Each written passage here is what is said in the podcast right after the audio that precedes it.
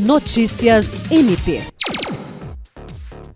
O Ministério Público do Estado do Acre, em parceria com o Nono Distrito Naval da Marinha do Brasil, inicia os preparativos para a realização da segunda fase de atendimentos do programa MP na comunidade, no município de Porto Walter.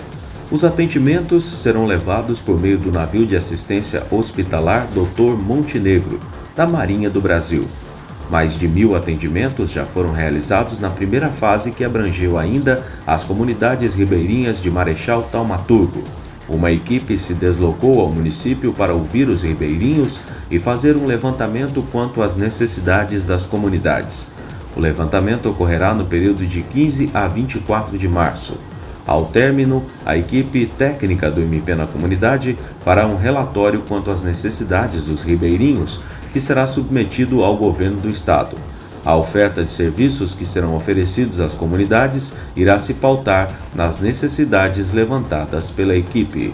William Crespo para a Agência de Notícias do Ministério Público do Estado do Acre.